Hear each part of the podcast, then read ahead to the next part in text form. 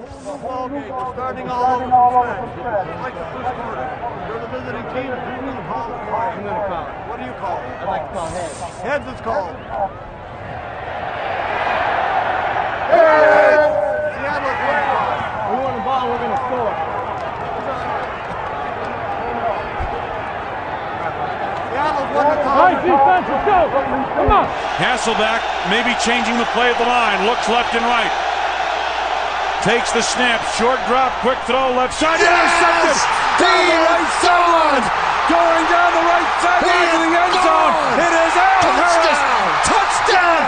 Dagger! Al Harris, 56 yards to a game-winning touchdown! Green Bay Packers! Vegeta, what does the scouter say about his power level? It's over 9,000! Cousins under center, handoff, backfield, hammer down. Mike Daniels makes the hit. He's scared of me and he knows it. He's scared of me. I don't care if you reach me. I'm making the play.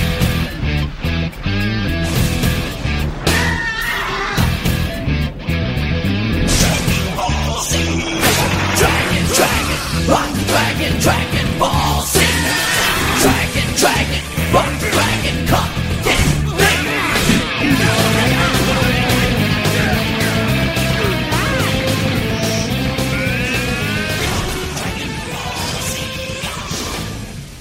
After a long, hot, boring summer of baseball and NASCAR,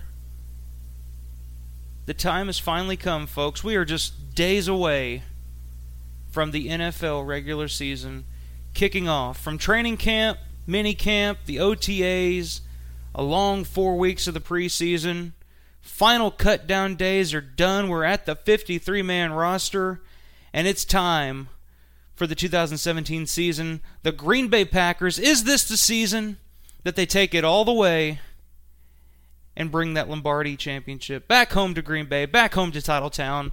The journey begins Sunday in Lambeau Field as they host the Seattle Seahawks in what is just one of the best rivalries in football, one of the best rivalries in sports, going all the way back to the Favre days, in my opinion. But we're here to get you set, everything you need to know, everything you need to be ready for coming up on Sunday. Packers Seahawks here on Blue Cheese Radio, here on PackToTheFuture.com. I'm your host, Mike, joined as always by the David Bakhtiari to my Aaron Rodgers, always watching my blind side, the one and only Titletown Ty. How are you doing tonight, man, and are you ready for some real football? Oh, I'm ready, Mike. I've been ready all summer. Just like you said, we've suffered. We've been through NASCAR. We've been through baseball. Hell, even the Red Sox are cheating now if you haven't seen that, so that just shows you what they do up in New England. But good God, it's good to be back to football. Yeah, it must be in the water up in Boston. It's just, if you're a sports team in Boston, I guess that's just what you do. But like we've talked about, football is finally back. Mike Daniels versus Eddie Lacy, the showdown, yes, is finally upon us. We've been talking about this showdown since the schedule came out. Oh, yeah. We were ready for this one. Yeah, I can't wait. It's and we've opened the show up with a little Dragon Ball Z magic in honor of the showdown. Both of those guys, big Dragon Ball fans, love it. Mike Daniels, you can come on the show and talk to me about it any time. If you're listening, just throw that out there. But it's going to be a hell of a matchup. These are two very powerful men. They're going to clash, and it's going to be a clash for the ages. Yeah, I'm just waiting. I just want one time in this game where Daniels and Lacy just meet at the line of scrimmage and just to see who gives ground first. I read, we talked about before we came on the air, read today, Eddie Lacy weighing in at a svelte 245 pounds for the game coming up on Sunday. You never let us down, Fat Eddie. Keeping with the nickname. But yeah, the Dragon Ball Z Open was awesome. Mike Daniels actually gave it a like on Twitter over the past couple days. So glad he gave his seal of approval on it. So it is Mike Daniels approved the open to this show this week. Speaking of anime, what is your favorite anime? You know, Dragon Ball Z. I know this is up your alley, and Mike Daniels and Eddie Lacy. I mean, it's what are you watching these days? You know, just for the nerds, it's a tough choice these days. There's so much stuff that comes out anymore. It's not like it was when we were kids, and really your only access to anime was Toonami on Cartoon Network. I mean, that was really all we had. But I mean, I guess the best I could do is give you my top three. Dragon Ball Z's up there. The whole Dragon Ball universe. It's Super has been awesome. Gotta love my Cowboy Bebop. That was one of the big ones that really everybody should watch that, even if you don't like anime. It's just damn good. Space westerns. And love my Gundam Wing. That was a big part of my childhood. That'll never go away. I think my favorite anime of all time is probably that episode of South Park. That's probably about as deep as I've ever gotten into anime. You know what? You need to YouTube SpongeBob SquarePants anime opening. It's one of the most epic things you'll ever see in your entire life. It's amazing. I can only imagine. Oh, yeah. But yeah, I, the only other real anime I've ever actually sat down and watched like a full season of was probably back in high school. I was turned on to the show Gantz. And, was I thought good. I thought that was pretty enjoyable. It's just your typical weird Japanese animation. I mean, it got pretty brutal. Yeah, it was a little out there. Best part of that show was just the intro music and the outro music. You know, I mean, and anymore, I just finished watching finally the second season of Attack on Titan. If you like brutal stuff, that's about as brutal as it gets. It's something. It's a great show. Well, so I'm ready. Anybody who, yeah, I'm ready to see the brutality on Sunday between Mike Daniels and Eddie Lacy.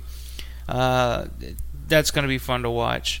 This whole game's going to be fun to watch. I'm just so it's like Christmas Eve, man. At Christmas, it's coming around the corner. It's like a few days away. It's grown up Christmas Eve. Oh yeah, for football fans. It's really exciting. I mean, you can just no matter where you are, if you're a football fan, at this point you can feel the electricity everywhere you look, everywhere you go. Everybody's ready for football. It's been America's game for decades now. Passed baseball up a long time ago. I mean, this is it. This is week one. This is where the baloney stops here. and not only that, but I think just it's really starting to feel like football season outside. Oh, yeah. Here in Kentucky, it feels like Halloween outside right now. Beautiful day today. Perfect football weather. So I'm ready. We're ready. Piper, Rowdy Doggy Piper, I ordered her first Packers dog hoodie today, so she's going to be set to go. It should be arriving by Friday, so she'll be ready to go on Sunday. So yeah, I'm set to go. Well, you're set to go. Let's get the people out there set to go for this. If it for tells this weekend. You anything, one of the ferrets, Bucky Houdini'd his way onto the computer desk the other day and started a highlight video that was open and just sat and watched it. So even the ferrets are ready for football. We're ready to go. Even the ferrets are getting hyped, folks. When the ferrets are getting hyped, if you're not hyped, you're just not. You're not measuring up to the awesomeness of the ferret. But yeah, let's get into it. Let's get into the news here first. We got stat lines coming up later. The return of the real return of stat lines coming up later, and we're going to give our early, well, I guess not early season, but not a, what would you call it? The pre, not literally not the preseason, but I don't know what to call it. We'll just call it the preseason predictions. Before week one, I guess it was technically the preseason. We'll call it. We'll give our predictions. We'll just call it our opening predictions. Yeah. and we'll see how we measure up halfway through the season, see if we were completely out of our minds or if we were, you know, if we were on point. But let's get to the news first. Big news coming first this week. Well, there's actually a couple of big stories coming out this week. But first, let's touch on the Lane Taylor signing a new contract. 3 years, $16.5 million contract extension. He played. I thought Lane Taylor played really well last year in place of Josh Sitton. And he earned a new contract for it. What do you make of the Lane Taylor contract extension? I'm right there with you, Mike. I definitely would say that he went out and he earned that extension, and I think it's a great effort on Ted Thompson's part to try to make sure to keep this line together, because they were far and away one of the best offensive lines in the league last year, especially against the pass. And this is a pass-first team, but they were no slouches against or, you know, pushing for the run either. I mean, they really did their part, and I think it was a great move by Ted to go out, extend Lane Taylor, make sure this is all locked in. Probably the best line that Aaron Rodgers has had the good fortune to play behind in his time in Green Bay. Yeah, they played excellently. I mean, last year, I mean, replacing Josh Sitton was a big, you know, a tall task last year. Yeah, when we first heard that Josh Sitton had been cut, it was like, oh my God, who's coming in? And you're like, Lane Taylor, who the hell's that? And just to remind people of how effective Lane Taylor was last year. He was the one that provided that crucial block in the divisional round game in the playoffs of the Cowboys to allow Aaron Rodgers to sprint outside the pocket, roll out, and find Jared Cook on the sideline. Without Lane Taylor out there throwing that one last block, that play would have never happened, and who knows what would have happened in that game if without that. So shout out to Lane Taylor. He'll be here for another 3 years. Holding down that guard position on the offensive line. 3 years, $16.5 million contract extension. Not bad for an undrafted free agent, you know. Yeah, big congrats go out there. Yeah, another big news coming out this week. The Packers signed former 49ers defensive lineman Quinton Dial. As well as they had to cut Christian Ringo to make room on the 53-man roster. Two big moves there that I was a little surprised at. Yeah. What did you make of first and foremost? What do you make of the Quinton Dial signing? I mean, I like it. I mean, Dial is he adds more depth to the nose tackle position. He can play the nose tackle. He can play D end. He's the type of guy who. He's going to provide a lot of power and a lot of know-how against the run, but he's also got 4.5 sacks and 4 passes defense to his name. He's no slouch at all. He's got 26 starts under his belt out of the last 29 games he played. I mean, I like it. I think Ted Thompson's doing a lot to really bolster this defense, especially in the front seven. Sad to see Christian Ringo go. I was hoping he was going to clear waivers and at least make it back to the practice squad, because he does still have eligibility remaining. He hasn't played enough in the season. But Unfortunately, the Bengals actually picked him up on the waiver wire. Yeah, I wasn't surprised at that. Ringo played really, really well in the preseason. And I was really happy to see that he made the roster this year. And, you know, you could have got like that. He's going to end up somewhere, kind of the way Brian Price did. But I think the Quinton Dial signing is I like it. I can't remember if he was one of the Harbaugh era guys. Yeah, he was. I couldn't remember if he was a fifth-year guy. Okay, so he was around in the Harbaugh years. So I mean, that goes back. It feels like the Packers are poaching the former 49ers players that used to torment them back in the day with Dial and Ahmad Brooks. That's the old saying: you can't beat them, join them. Yeah. Unless it's the Vikings, then they beat you, then take their cast-offs. But, yeah, exactly. You know, I like it. I think Ted Thompson has done a lot just with the signings of Ahmad Brooks and Quinton Dial to add more aggression to this defense, to add a little bit more power and a little bit more nasty to this defense, because as much as I hated anything to do with San Francisco over the past few years because they were so good, that defense was monstrous. Yeah, and, you can't take that away from them. And I think the thing that, you know, you see like all these 49ers players on the defense getting cut. It's not that they're bad players or they have nothing else to deliver. It's just that they're going through a scheme change over in San Francisco from a 3-4 to a 4-3.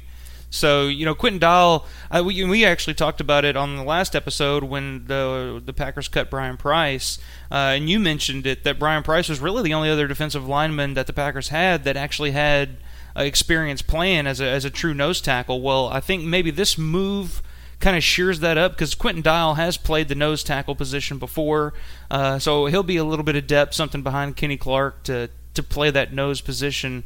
I like it. I think it's a good move. I hated seeing Christian Ringo go, but like you said, he ended up with the Bengals. So good luck to him in all his future endeavors. Definitely. But I really like the move.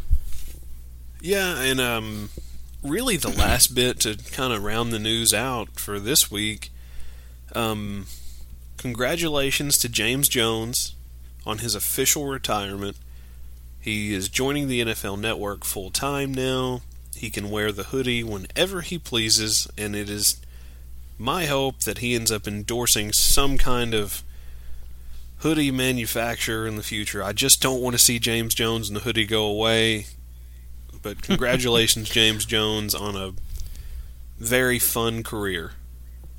Well, hey, Fred. If you got a new hoodie design coming out for the winter, you might want to hit up your boy James Jones to be a spokesman for it. I think that would be a pretty perfect fit there. Oh yeah. I won't. You know, I don't want any money or anything for the idea, but I'm just throwing that out there just as an idea. But yeah, congratulations, James Jones, on an awesome career. Came back, left Green Bay, came back for a year, and really was the best receiver we had. Last season, or the season before last, I guess you'd say. Oh, for sure.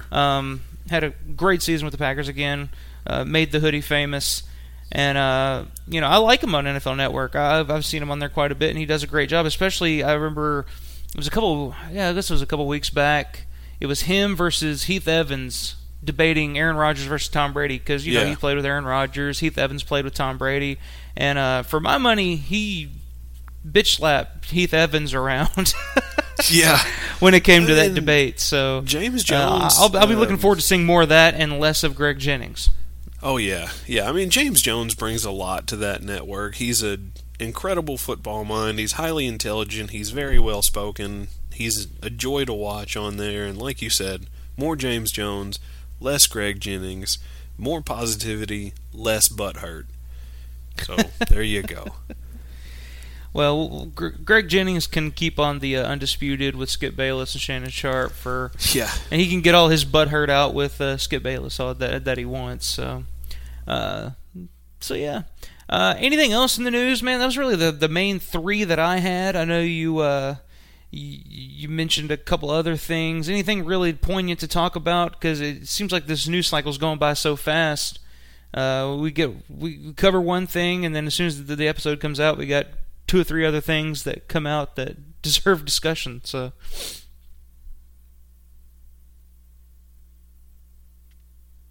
are you there? Well, I believe Ty has dropped off. Let me check here. Oh, hey, I'm back. My bad. I hit the mute button by accident. Come on, sir. Be professional. Accident.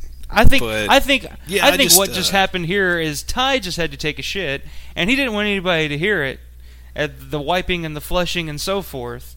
That would have been the fastest in my life. I'm not even going to give myself that kind of credit. Okay, well maybe you were taking a leak then. We'll just go with that. But no, I mean what I was saying when I muted myself was that, you know, it's been a whirlwind of a news cycle ever since roster cuts. You know, with the one cut down this year and then the mad waiver claims and assembling rosters and everything else, this news has gone so fast. And hopefully, now that we're getting into the season, things will start to slow down just a little bit on the news front, and we can really just get back into diving into game analysis and game breakdowns. That's what I've been waiting all summer for. Yes, and that's what I've been waiting all show for, is to break down this Seahawks-Packers game. Let's get into it. Packers-Seahawks, Lambeau Field, Sunday on Fox. You know we're probably going to get Joe Buck. Will we get Jay Cutler, but no. Is Tony Romo on CBS, right? So it's still going to be Joe Buck and Troy Aikman. We're going to be getting Joe Buck and Troy Aikman, and we're actually going to be getting Tony Romo a few games this year. So good God, the Cowboys are taking over the broadcasting, and I hate it. I'm actually interested, though, into seeing how Romo does. I feel like it's going to be something weird and new. It's going to be like listening to Opie talk about a football game, I feel like. Yeah. He's just going to bring a real aw shucks type of mentality to the booth. Well, I'm morbidly curious. Oddly enough, put it that way. I was more curious to hear Jay Cutler try to give some kind of analysis, because I can see him sitting back with a cigarette in one hand and a scotch in the other, being like, well, mumbling if that would have been me, that would have been an interception. The broadcast. He's like, that was a really good interception right there, but I've thrown better. You go. But alas, it is time to get into this clash. Yes, sir. The Packers, Seahawks, and speaking of interceptions, we may see a few interceptions in this game for the Packers. If recent history tells us anything, Russell Wilson loves to throw our secondary a few interceptions here and there. He threw 5 in the last game that they played last season. He threw 4 or 5 in that NFC Championship game. Some ridiculous number. Yeah. It seems like we'll start with the defense. And it seems like the Packers secondary has Russell Wilson figured out. Do you feel that way as well? Is that just the way that the chips fell the past few times that they've played? Or how are you feeling about Russell Wilson going up against the Packers secondary? Oh, I feel fine about it. I mean, they might have beefed up their backfield a little bit, but they still have a garbage offensive line. And if there's one thing this team has excelled at against Russell Wilson, it is keeping contained and knowing where to pick your spots to actually rush him and pressure him. Because if they contain him and make him a pocket quarterback, he can't see over his own linemen. That's where the interceptions come from. But, yeah, I mean, he tries to scramble. He tries to get here and there, but Dom Capers has done very, very well at scheming contain, and the players have done an excellent job the past few games against the Seahawks in holding their contain properly, not allowing Russell Wilson to escape and do what he does where he's most dangerous, and that's outside of the pocket, running around, making guys chase him. So I think, if anything, the credit has got to go to the front seven almost more than the secondary for being able to just hold him in place. Yeah, I mean, that's a good point. I mean, you got to look at, I don't know, it just seems like we've had the Seahawks number. Well, Lambeau Field is not kind to the Seahawks. No. I mean, you go back to the 2003 playoff game. You go back to the Snow Bowl or whatever they called it with Brett Favre doing Snow Angels or whatever Lambeau is not kind to the Seahawks. We all remember what happened last year. They got blown right off the field. Let's hope to see a repeat of that. I don't think we will. I think the Seahawks are... I think it'll be a much closer game. Yeah, they're an improved team overall. But there is one, like... It seems like Seattle struggles at the beginning of the season every year. Yeah. Do you think we'll see any semblance of that again this year? Do you think that's, can we expect especially the offense? Can we expect the offense to struggle as they have in years past? I think what we're going to see from Seattle first is I think they're really going to try their hand at more of a predominantly running game to come out of the gate, especially if they get the ball first. I mean, they've got three talented running backs. I'm not going to shy away from that. They've got some talented guys in that backfield, and they've got two really strong power runners in Lacy and Rawls. Mm-hmm. Though I think Rawls is actually questionable for the game. I'm not sure if I saw that right or not. He is. So it may come down to Lacy to try to carry that load, which we know if he is in the kind of shape that they say he is, he's very capable of doing so. So, I mean, this is going to be a different thing here. I think with all the emphasis and the spotlight on Lacy, between the teams at least, I'm actually more in fear, more curious of how C.J. Procise will look. He had his moments last year where he looked like he could be a real dynamic running back. I think he'll be more of a third down guy. That's what I'm afraid of. Yeah, and that's where he could do his damage. My thing is, I believe they're going to try to run, but with that line, they are going to get hit early and often behind the line of scrimmage. Because I believe our run defense is the real deal. I believe they are bound for another top three finish. And I wouldn't be surprised, I'm saying it here, putting it on wax, I would not be surprised if we finish with the number one rushing defense in the league this year. Yeah, we were 3 last year, and that was with a rookie, Kenny Clark. Rookie Dean Lowry. I don't feel like our defensive line last year was as nearly as good on paper as it looks to be this year. And I think Mike Daniels. Depth. Yeah, I think Mike Daniels is just ready for a real breakout year. Far and away. It's time that Mike Daniels starts getting his due. I feel like he was way too low on the top 100 players this past year, and I think. And I've said it before, outside of J.J. Watt, Mike Daniels is the best 3-4 defensive end in the league. Yeah, I think he may be just as good as J.J. Watt now. I don't know what I would agree Watt's, with that. And, watching some of Daniels' I don't know how much J.J. Watt has left after his injury last year. We don't know what J.J. Watt's going to be, but looking at Mike Daniels and what he did in the preseason and what we've heard about Kenny Clark and what we've seen out of Dean Lowry so far and what we've heard out of camp about him and the depth that they have now with guys like Quinton Dial and Ricky Jean-Francois, the veterans that they added in free agency. This defensive line going up against the Seattle offensive line, it seems like a real mismatch on paper. Totally agree. Yeah, and so with that said, though, we mentioned it, Eddie Lacy is returning to Green Bay after last year. Basically in the offseason and free agency, he chose Seattle over Green Bay. Yeah, they offered him reportedly basically identical deals, and he made the choice to go to Seattle. And which really you can't. I don't know if it was personal on his part where he was just like, nah, I hate Green Bay, I don't want to be here. But it may have been more like, I need a change of scenery, I need to just move on and try something else. Understandable. He likely just wanted a fresh start, which I totally get. Yeah. But with that said, he does come back to Green Bay week 1 against the Packers. What kind of effect do you think he'll have? Well, I don't know that he'll be able to give so much of an extra insight to Seattle as far as a game plan goes, because these teams are very familiar with each other. Yeah. I don't think at this point, I don't think it comes down to one coach out scheming the other coach, because they know each other very well. A lot of the players know each other well, and it's going to come down to the human confrontation that is the root of football.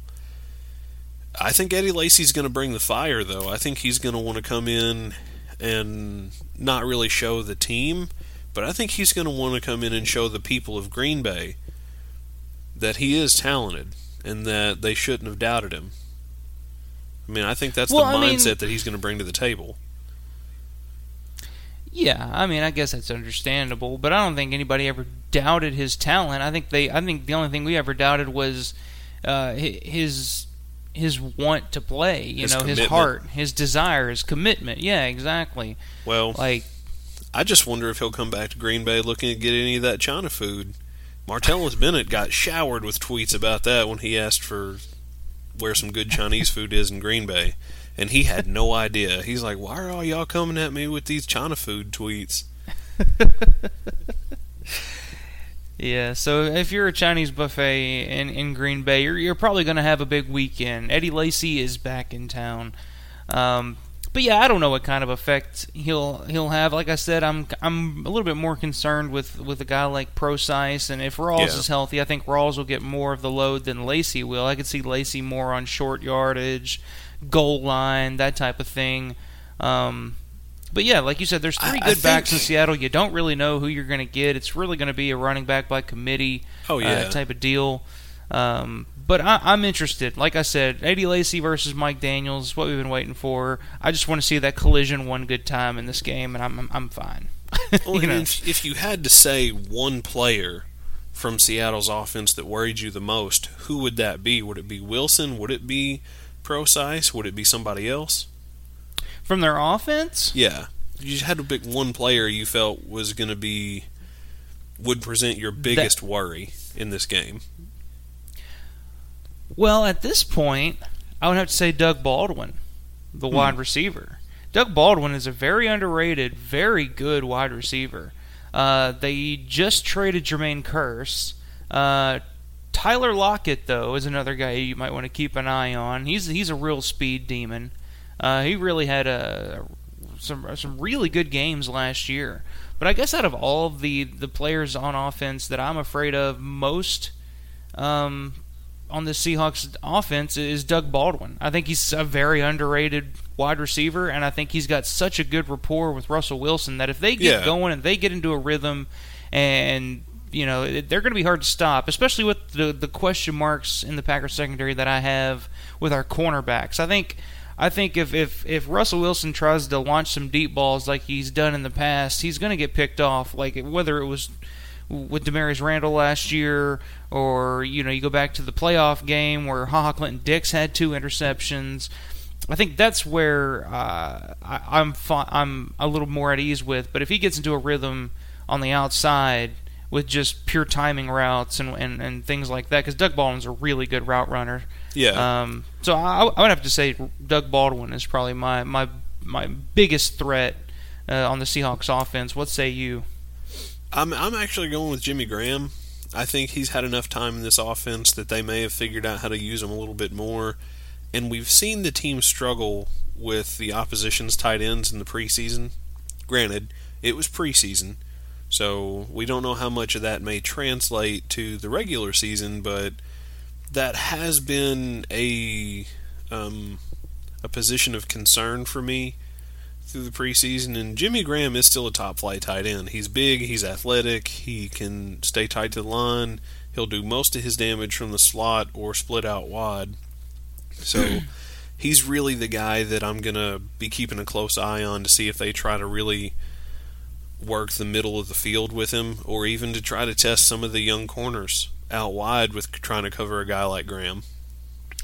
I am not as worried about Jimmy Graham as you, and I'll tell you why. All right. I'll give you one reason why, and that's Mr. Nitro Package himself, Morgan Burnett. You go back to last year. You go back to last year. Jimmy Graham, in the game that they played against the Packers, was a non-factor because Morgan Burnett pretty much shut him down that entire game.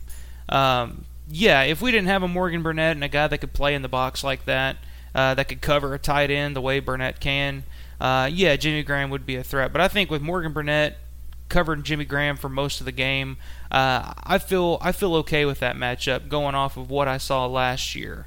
You think we'll see quite a bit of the Nitro Package in this game, or do you think they'll try to stay a little bit more heavy the pants to try to defend that run a little better? I think we're gonna see the Nitro Package. I think if the Packers get up early, I don't know how effective the running game is going to be for Seattle. Like I said, with the offensive line going against the defensive line. So if we can just stop their run game for the first half of the game and really kind of make them go away from it by putting points on the board and forcing Russell Wilson to beat us, we're going to see a lot of that Nitro Package. We're going to see a lot of Morgan Burnett on Jimmy Graham. We're going to see a lot of Kentrell Bryce. Hell, we may see a lot of Josh Jones laying folks out coming over the middle. So I think it just depends on the flow of the game and how we start the game. Hey, we can only hope so. I mean, I'd love to see us come out hot. The concern with me is Seattle did add Sheldon Richardson. Yeah, so we'll switch over to the offense now and talk about that. That's actually on one of my notes. And Seahawks did trade for Sheldon Richardson with the New York Jets. Gave up Jermaine Kearse and a second-round draft pick for Sheldon Richardson. Richardson's a guy, a really good player with the Jets. Really has had a couple of down years with the Jets over the past couple of years, I'd say. But I think a new start, fresh scenery, fresh start with a team like Seattle, working on that defensive line, with Michael Bennett, which we'll talk about that matchup, the Bennett brothers going at it, for the first time. You know, that's a really damn good defensive line that's the Seahawks have, and adding Sheldon Richardson really adds a lot to that. How do you feel that he's going to impact the game right off the bat? Because he just got there. You know, is he going to be ready to make an impact right away? He did just get there. The reports on the early return say that he looks good, but, you know, nobody's going to say he comes out and looks bad. Those are from, you know, Seattle-based papers and whatnot. But if our offensive line is intact, and it looks like it's going to be because everybody practiced today, all 53. Nobody was held out. And I know Bulaga was the concern. We were both concerned about that. But it looked like we're going to have all 22 starters, all our backups. I think with this offensive line, I think they'll be able to do a lot, especially because Rodgers has such a great sense of where pressure's coming from and when to get the ball out. I don't think the pass rush is going to be as much of an issue, especially playing at Lambeau Field. Yeah, I think that could play a big role. Like you just mentioned, Bulaga was a big question mark, but it does look like he's going to play. Do you have any concern whatsoever with this offensive line going up against the Seahawks defensive line? I mean, with or without really. Bulaga? I really don't. I mean, if Bulaga wasn't playing, then yeah, I'd be concerned because our depth is still incredibly questionable. But with all our starters healthy and everybody playing, I'm not as worried. Like we talked about, this is one of the best offensive lines in the game right now. And I think Bakhtiari is going to have another phenomenal year. I think Bulaga is going to continue to be a solid right tackle. He's one of the better right tackles in the league as long as his health holds up. And the interior of the line, I'm not worried about at all. Yeah, I'm with you on that. I do think it's going to be interesting. The offensive line held up really well last year, but that was with T.J. Lang, you know, in the game. Other than Jari Evans, but you know, it's. I think that'll be a real big key to the game if they can protect Aaron Rodgers and give him time the way that they have, you know, in the back half of last year. And at times in the preseason when Rodgers played, you know, there were a couple times where Rodgers had, you know, 4, 5, 6 seconds to throw the ball in preseason. If they can do that against this Seahawks front, I think that's a big key in this game. And one guy they're really going to have to key in on, on this Seattle defense is Michael Bennett, brother of our newly acquired tight end Martellus Bennett, the battle of the Bennett brothers. Who's coming out on top in that one? Because you know they're going to use Martellus on that right side to kind of chip on Michael every now and then to help out in pass defense. Probably even a little bit of run in the running game, I guess you would say. Yeah, and that's something I wanted to touch on too. Talking about Seattle's defensive front versus our offensive line. We acquired 2 tight ends in the offseason in Bennett and Lance Kendricks that are far better blockers than any tight ends we've had in Green Bay in years. So I think we will see more 2 tight end sets in this game than we did all preseason. So we didn't really see it in the preseason. They didn't really break it out much. You know, of course, because we didn't really see the starters much. But I think that's going to be something that can also help neutralize that pass rush because especially if they get off even 3 or 4 good runs from a 2 tight end set, the defense is not going to be able to play as aggressive.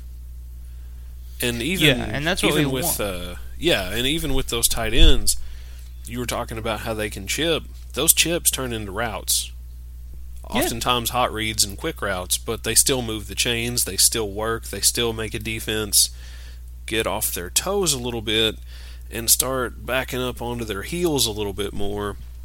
It takes a lot of that aggression out. Yeah, the running game's going to play a big part in this game for sure, as it always does in any game. If you can keep the defense guessing on whether or not you're going to run or pass, you really hold your own destiny in your own hands. If you can't run the ball, then the defense knows you can't run the ball, then they're not worried about it, and they're just gunning after your quarterback. So the running game will play a big part in this game. You got Ty Montgomery with a lot to prove. He's trying to shake that wide receiver tag. And then, of course, you got the 3 rookies who knows how much playing time those guys are going to see.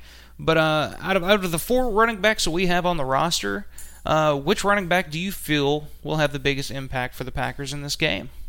I still think it's going to be Montgomery. Mike McCarthy came out and officially, once again, officially named Ty Montgomery the starter. They expect a lot of big things out of him, and he even received quite the re-endorsement from our old nemesis, Adrian Peterson.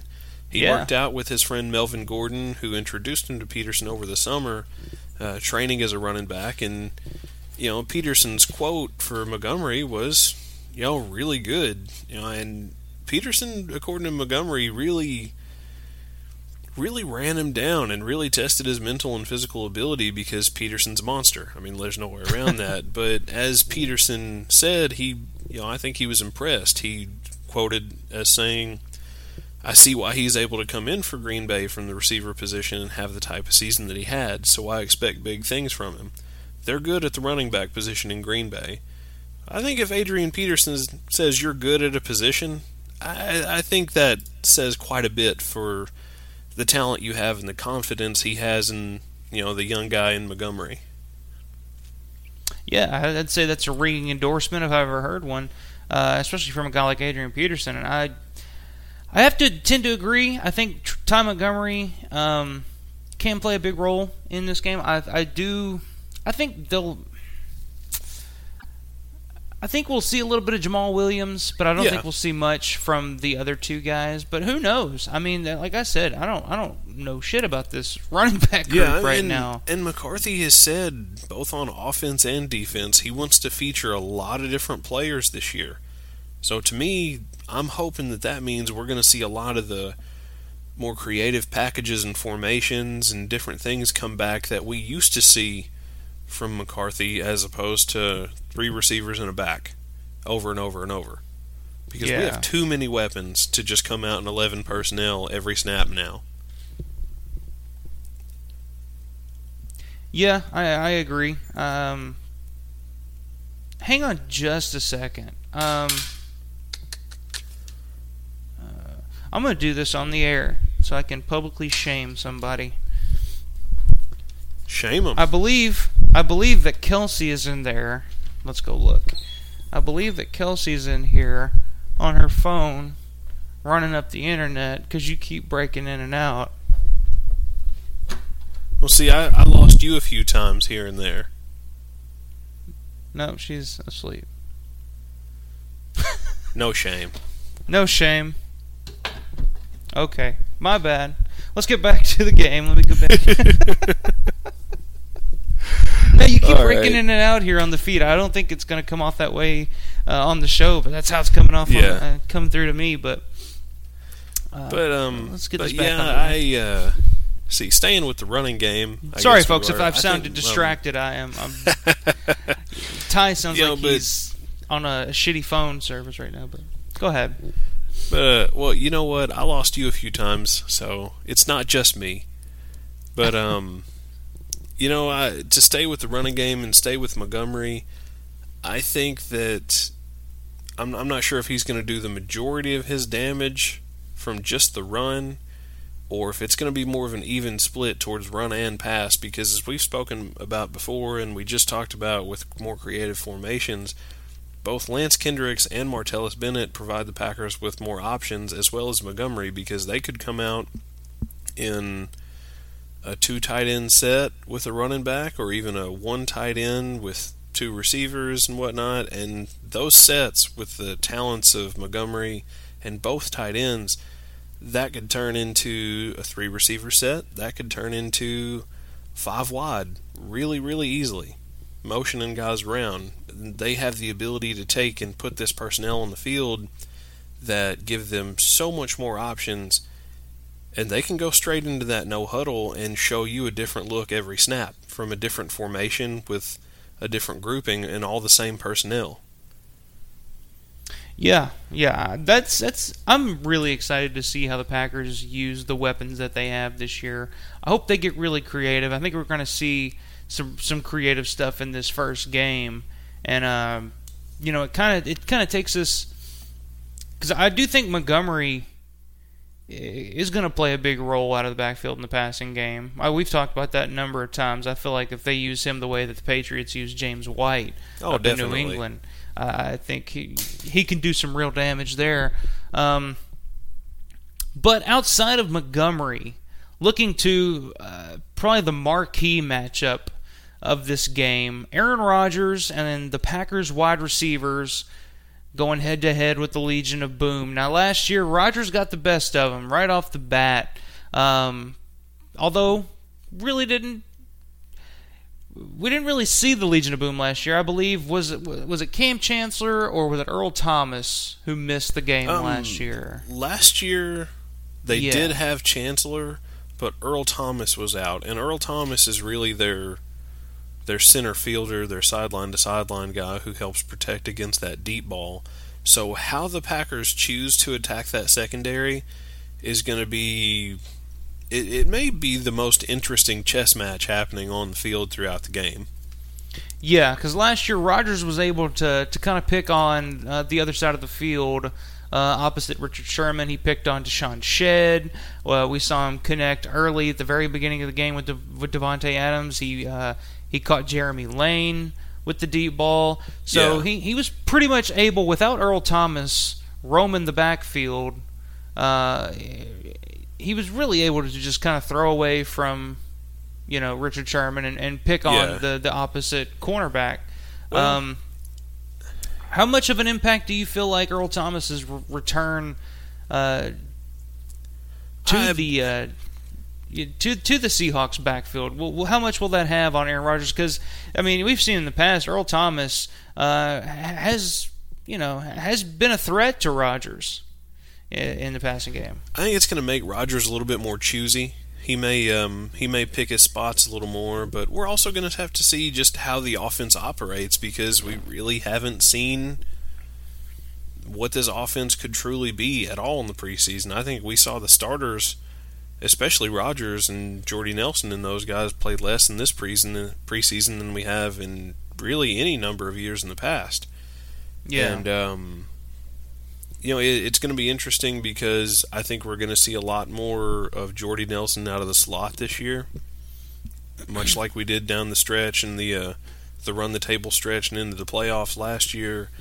The question remains whether or not Devontae Adams can replicate and build off of last year, which I think he's going to, and then the further development of guys like Trevor Davis, and whether or not Jeff Janis can roll that hype train into the regular season, because he looked really good in the preseason.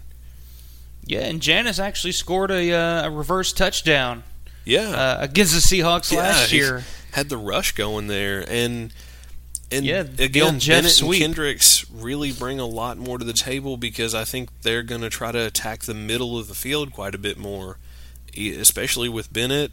You got a healthy Randall Cobb, who I think has been severely underestimated this offseason. Mm-hmm. But, we talked about that last week. Yeah, and I just... It's just going to be the most interesting matchup for me, how Rodgers and the receivers take on and try to attack that Seattle secondary. That's the biggest key to this game. yeah, I think that's probably matchup number one. We talk about Eddie Lacy and Mike Daniels and the Battle of the Bennett Brothers, and those are just going to be fun to watch. But really, the telltale of this game that's really going to let us know how this game turns out is whether Aaron Rodgers and these wide receivers against Legion of Boom, and that does include the battle in the trenches. Because if Aaron Rodgers doesn't have time, go back to the Hail Mary game. How many times was Aaron Rodgers sacked in that game? Oh, God. And you know, 10 times? Part of that game was, I still look at that game, and it's a tale of two halves, because that first half, they just did not run the ball. Mike McCarthy flat out refused to run the ball, and Aaron Rodgers got killed. They came out in the second half, they started running the ball, and it was like a totally different team. So I think it's going to come down to balance. I don't think the running game has to take off, and I don't think Ty Montgomery is going to have to run for 162 yards like he did against Chicago last year. I don't think he's going to have to do that at all this year. They just need a running back to make the defense respect the run. Yeah, if you can do that, if he busts out, this offense can run smoothly. I think if Montgomery comes out and averages even 4.5 yards a carry, enough to take some chunks, and which I think he's more than capable of. Not to mention the mismatches he creates in the passing game out of the backfield and things like that. But I think as long as there's some semblance of balance and the defense even halfway has to respect the run game, that opens up a lot of avenues for this pass game. Yeah, I think that's going to be the big matchup to keep an eye on in this game. But how will this game turn out? We've discussed it. Unless you want to get into special teams, you can never really tell with special teams, especially this early in the season. But you never know. A game like this could come down to a field goal. Oh yeah, and I'm kind of feeling like it will. I'm kind of feeling like this is going to be one of those games that's going to be, 20-16, 20-17, something like that. It's going to be fairly low scoring. It's early in the season. The offenses are still trying to figure their shit out at this point. So it's really going to come down to one or two plays, I think, for this game. Well, in two teams this talented, normally you don't see the blowouts like we did last year. Yeah. Normally, these two teams with this kind of talent, two teams that are expected to be playoff teams, and both with decent odds to go to the Super Bowl, you expect a close game. You don't expect a blowout. This is the type of game where you expect it to maybe even be more of a defensive, grinded out, comes down to who has the ball last type of game. Yeah, that's what I'm expecting. That's what I'm thinking we're going to see. Because, like I said, early in the season, the offenses are still, they're not at mid-season form right now. Which is not at all. Which is why you can't take too much away from these early season games. If the Packers lose, it's not the end of the world, folks. No. We don't have to fire Mike McCarthy. We don't have to fire Dom Capers. We don't have to trade Aaron Rodgers. It's week one, and to quote a great man, RELAX, relax, folks. It's week one, but it should be a good game either way.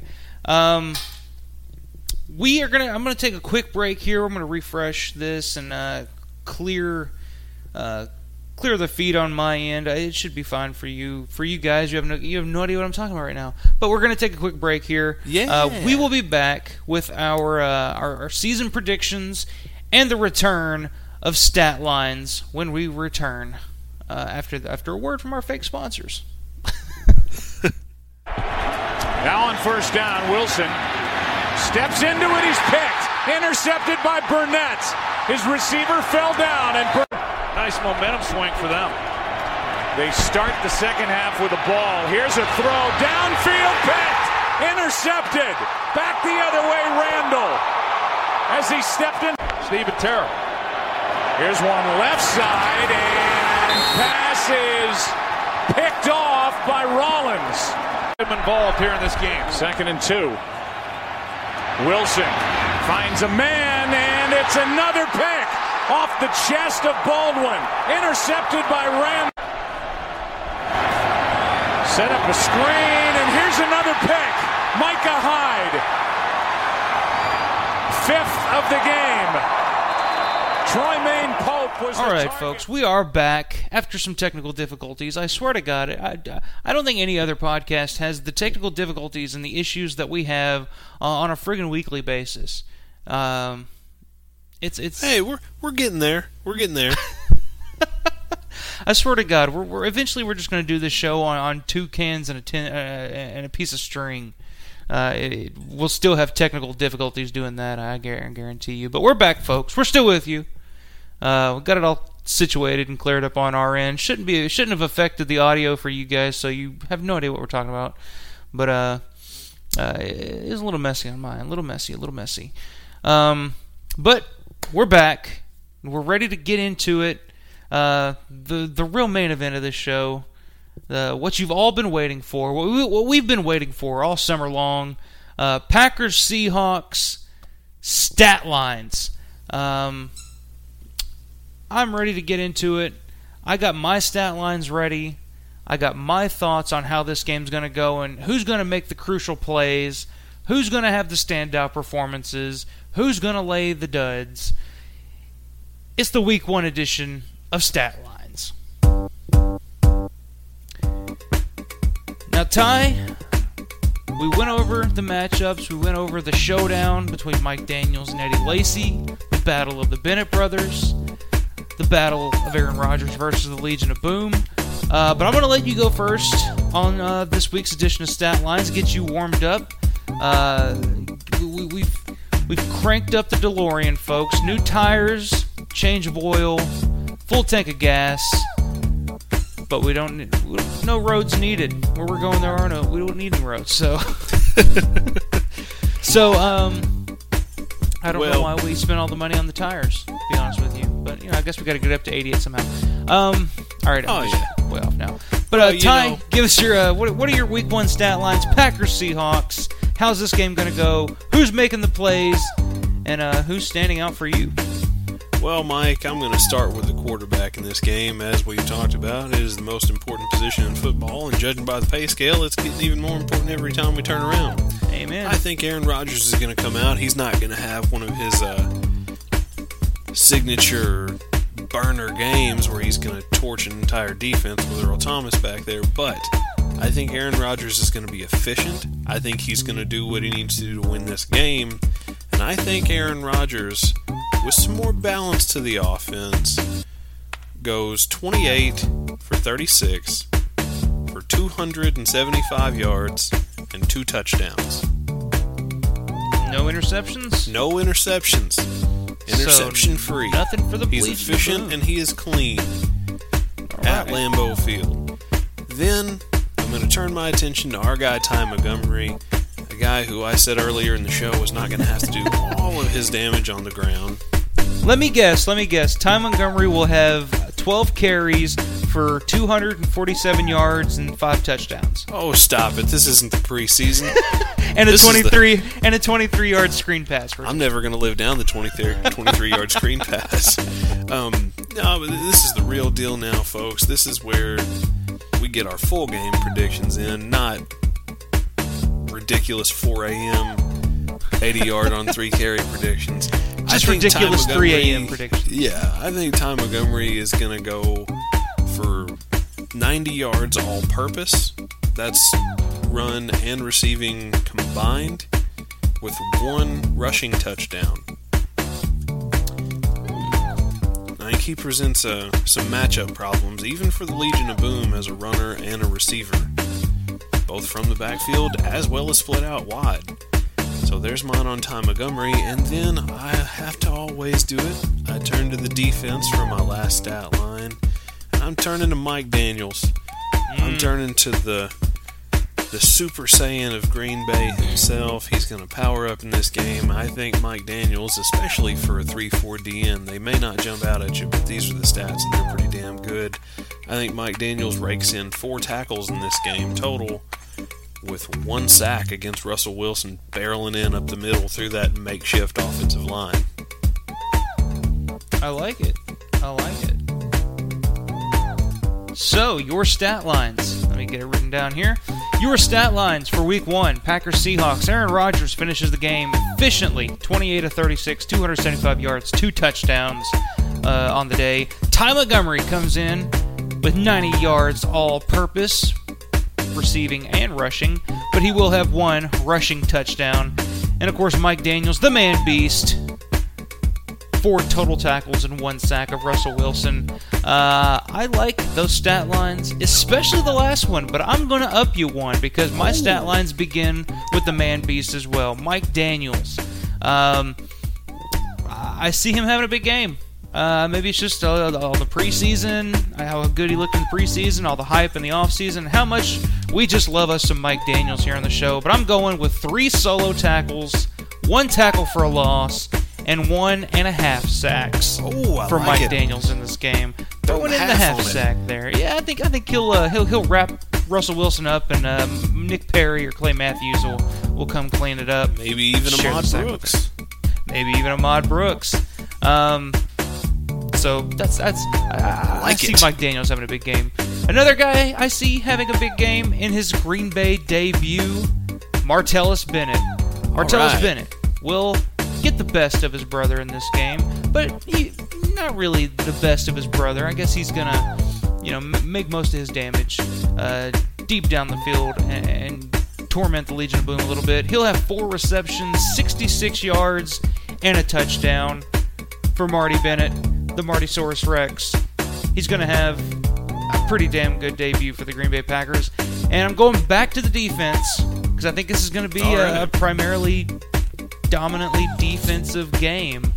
And I'm going with the guy who's picked off Russell Wilson a couple of times in his career. I'm going with Clinton Dix, the funny man himself. He'll have 2 tackles and 1 interception on this game. So he will be tormenting Russell Wilson along with Mike Daniels. Mike Daniels, 3 solo tackles, 1 tackle for a loss, 1.5 sacks. Clinton Dix, 2 tackles, 1 interception. And Martellus Bennett, 4 receptions, 66 yards, and a touchdown. So those are your stat lines for Week 1. Packers-Seahawks. I like it. Let's get ready for Lambeau Field. I like those Bennett numbers a lot. A whole lot.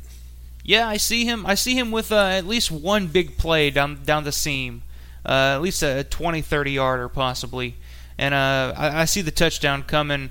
Probably spread him out wide, throw him a fade to the end zone or something where he can just, tower over a guy. I don't know if he'll tower over Richard Sherman, but put him out there against, one of the other cornerbacks. I think he'll have a better shot. We may see him get matched up on a linebacker like we saw with the touchdown in the Washington game. That's always a favorable matchup for Bennett. And I almost went there. I actually had it written down. I was pretty close to what you said. What did you have? It doesn't count. This was something I decided not to go with. I chose Montgomery stat lines over this, but I actually had Bennett down for 5 receptions for 40 yards and a touchdown. Well, we're both feeling it. We're both sitting in the DeLorean together. We must have seen that. The same way. So something similar unfolding there. So those are your stat lines, folks. We will review them next week, see how close we came, and who had the better vision of the future, if you will. But we're really gonna warm up the crystal ball and hit the DeLorean for this next part. We're gonna go into our season predictions here. Oh yeah. We're gonna cover the entire NFC, how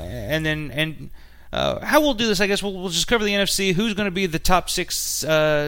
The 6 seeds going into the playoffs out of each division in your 2 wild card. And then how do you see the playoffs going for the Packers into the Super Bowl? And then we're going to pick our Super Bowl matchup and winner.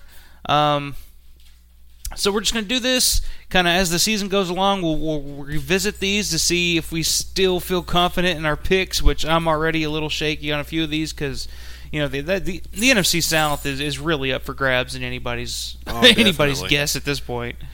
But Ty, you went first on stat lines. I'll let you go first on your season predictions.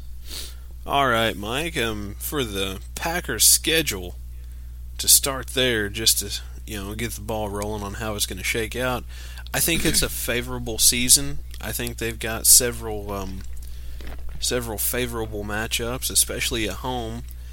And let's see, do you want me to get into the full breakdown or just give you a end-of-season total?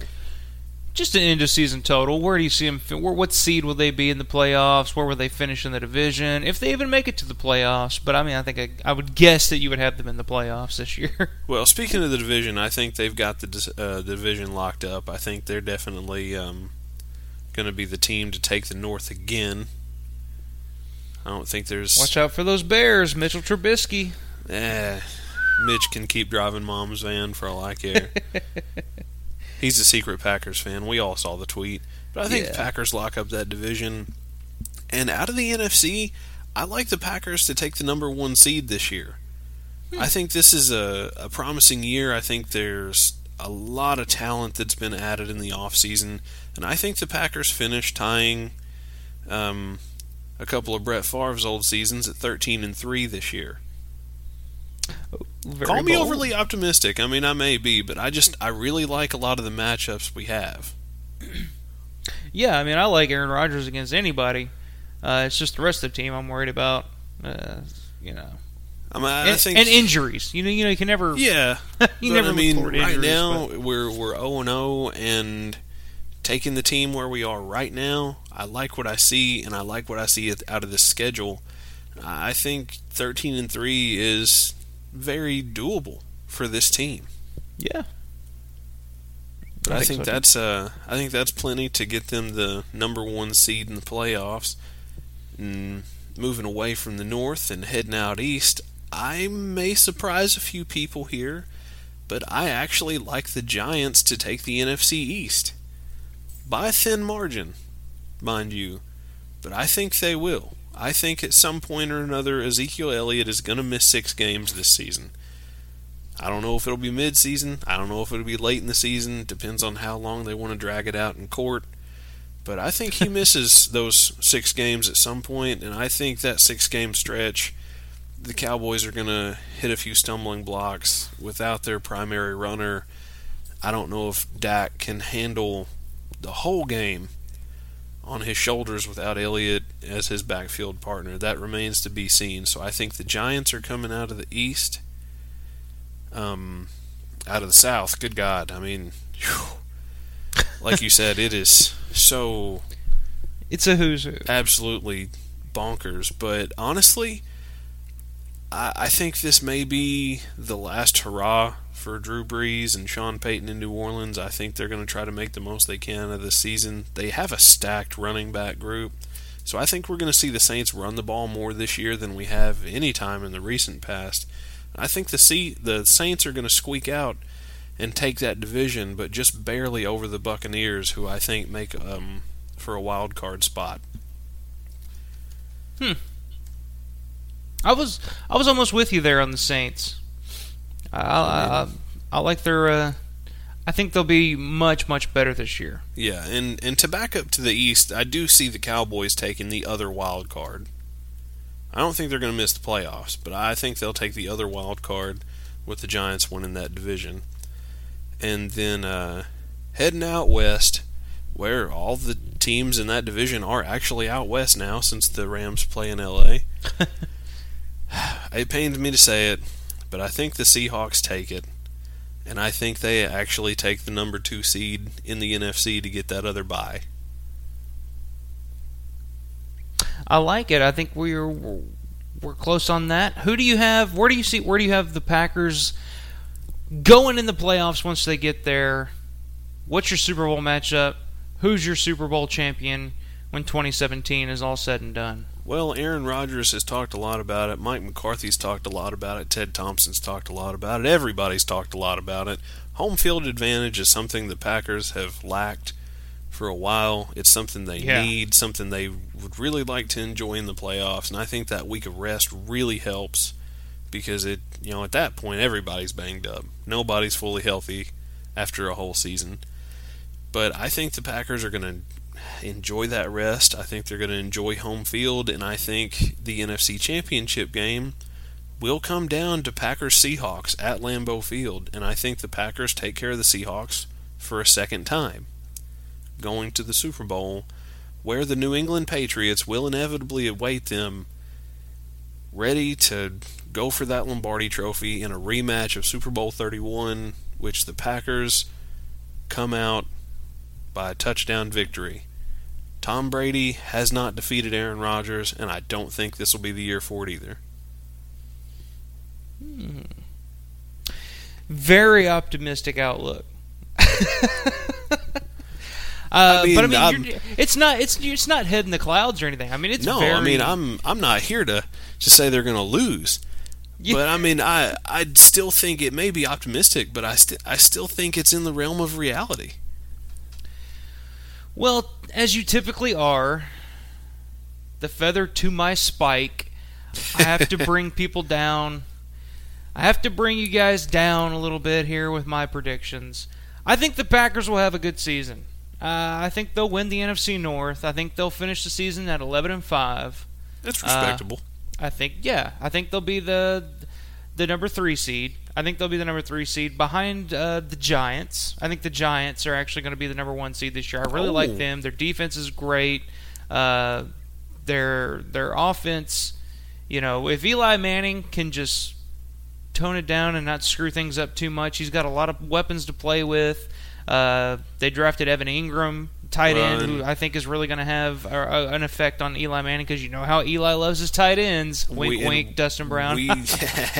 And we know playoff Eli. We've talked about playoff Eli on this show. Yeah. So I like the Giants to go 13-3, get the number 1 seed. Wow.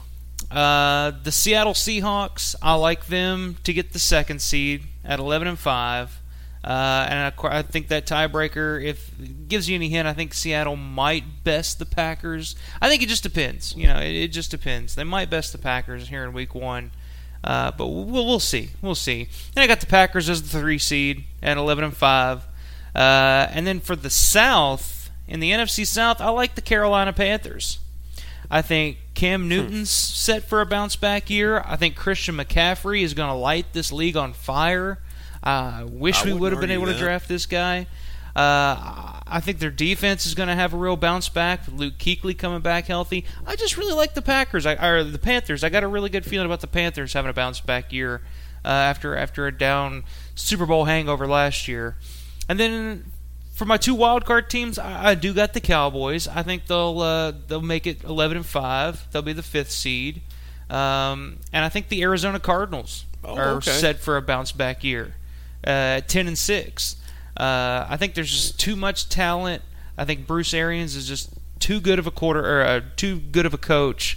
And I like what I've seen out of Arizona. So I think Arizona will be the 6th seed, and I think the Packers will make it through Wild Card Weekend. I think they'll play the Cardinals. I think they'll get a little playoff revenge against the Cardinals in Lambeau Field. This won't be in Arizona for the first time in God knows how long. It seems like every time they play Arizona, it's in Arizona. So the Packers will beat the Cardinals, but I think they will. This is where I have. I think they'll make it to the NFC Championship again this year, but I think they'll fall just short to the Dallas Cowboys. Oh God! I don't know why. I know that. Oh, you did it! Oh, my heart hurts. I feel like the Cowboys are just such a good team that they've just.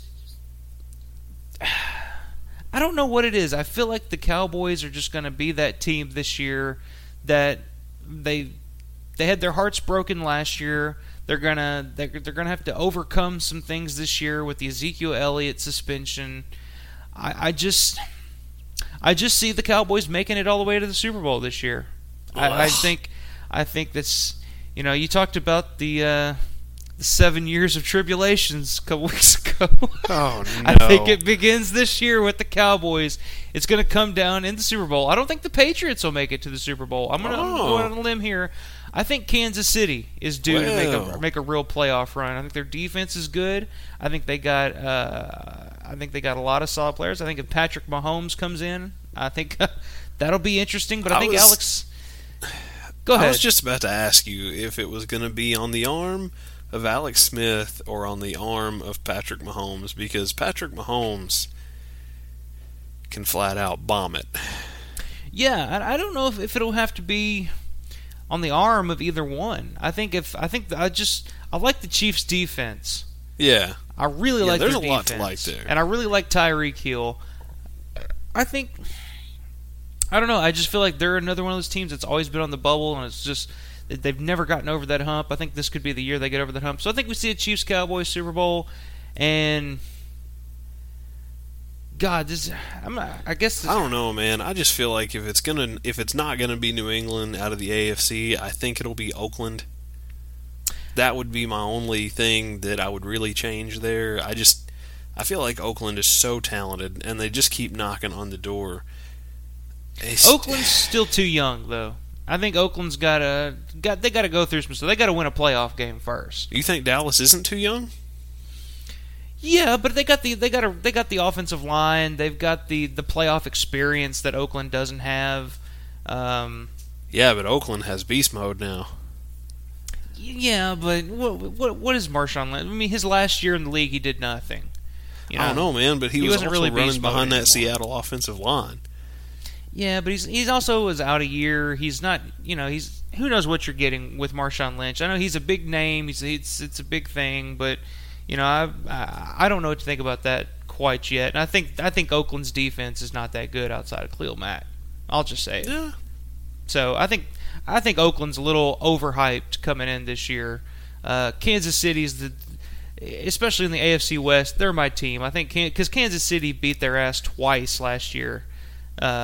The Raiders. I give you that. So I just think it's going to come down. I think this is the Chiefs' year. They finally take that next step, and if I'm going to pick a Super Bowl winner, I guess I'll go with Kansas City. Just cause I'd much rather you go with Kansas City over Dallas. Just because Jesus Christ, fuck the Cowboys. So that was rough, wasn't it? You were real high. You were real excited. Like I said, the feather to my spike. I think the Packers. I think next year is the year the Packers really make that run. I think you force-fed me a handful of downers. I'm sorry, everybody. I just think the Packers are 1 year away. For some reason, I just feel like they're a year away from really being that. From what you see them as the 13-3, 14-2 Super Bowl run that I think they got in them. I think the secondary. I don't know. I just feel like they hit their stumbles early. I think I'll give you the three losses that I've predicted. I think it'll be at Atlanta. Yeah, that's going to be a hostile environment, open a new stadium. I think it gags me to say it. I think it'll be at Dallas. Yeah. And then I think they lose a close one by a field goal to Minnesota on the road on October 15th, and I think that's their last loss of the season.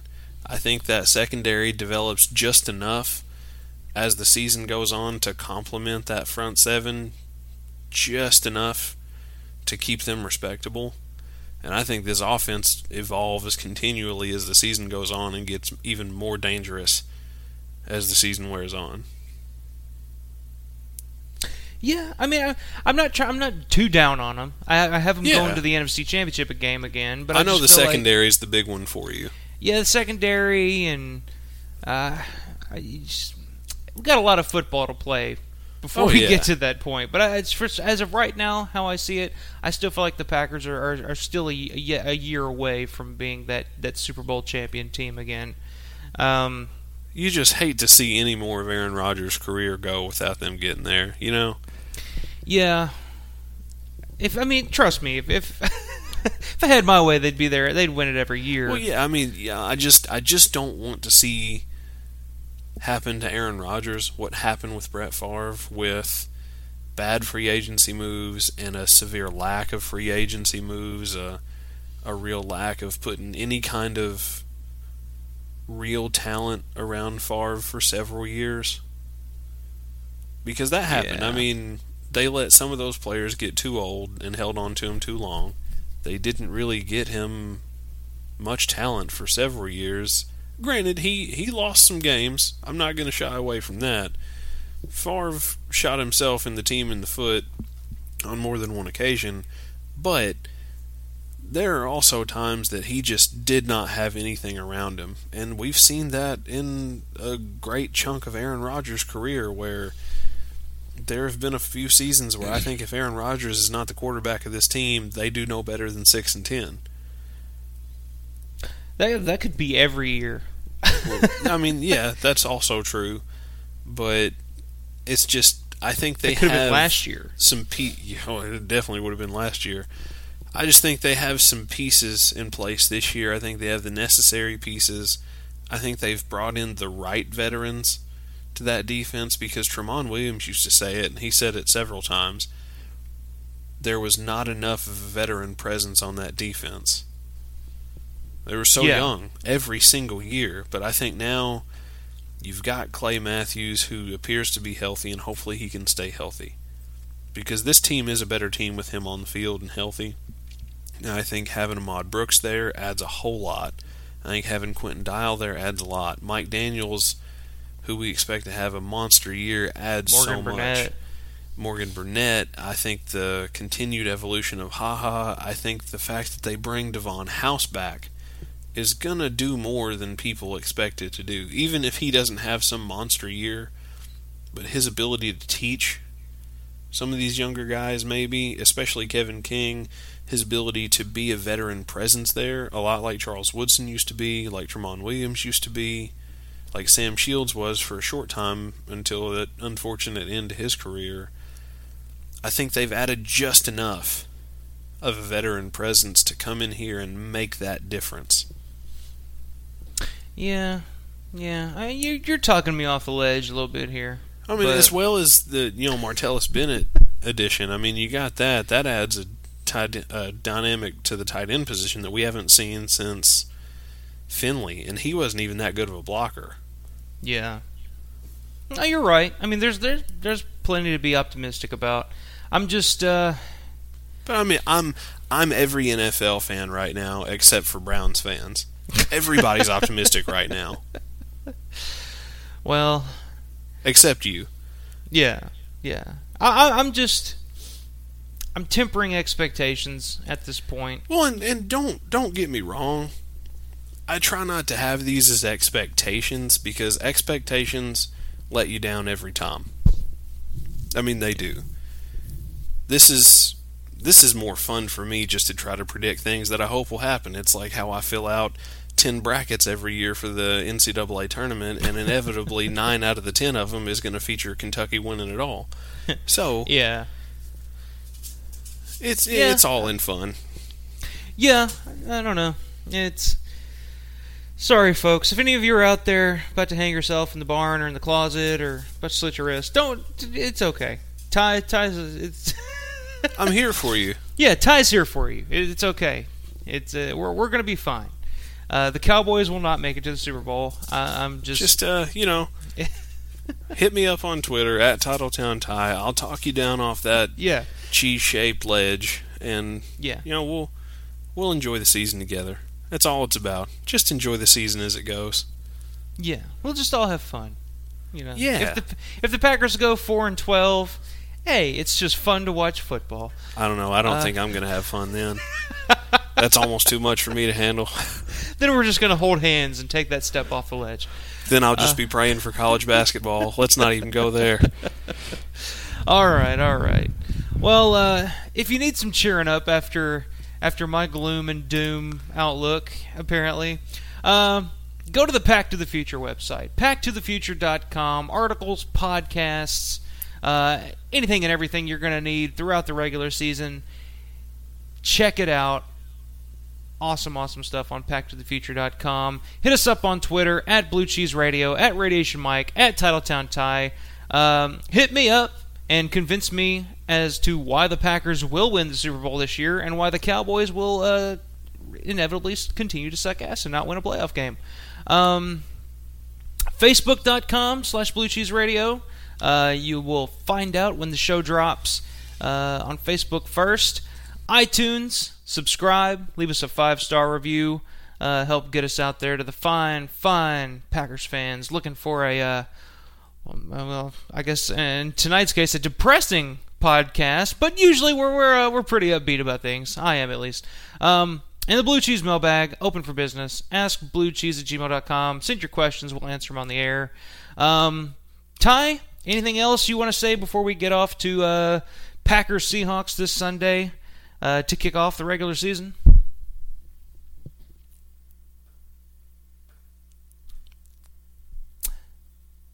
Ty, I believe you're on mute again. Well, I'm going to hit you with my best Dragon Ball Z narrator voice. It's late. Give me a break on the mute button. I can't handle it. But it's been a long day. Yes, it has. Everybody tune in this Sunday.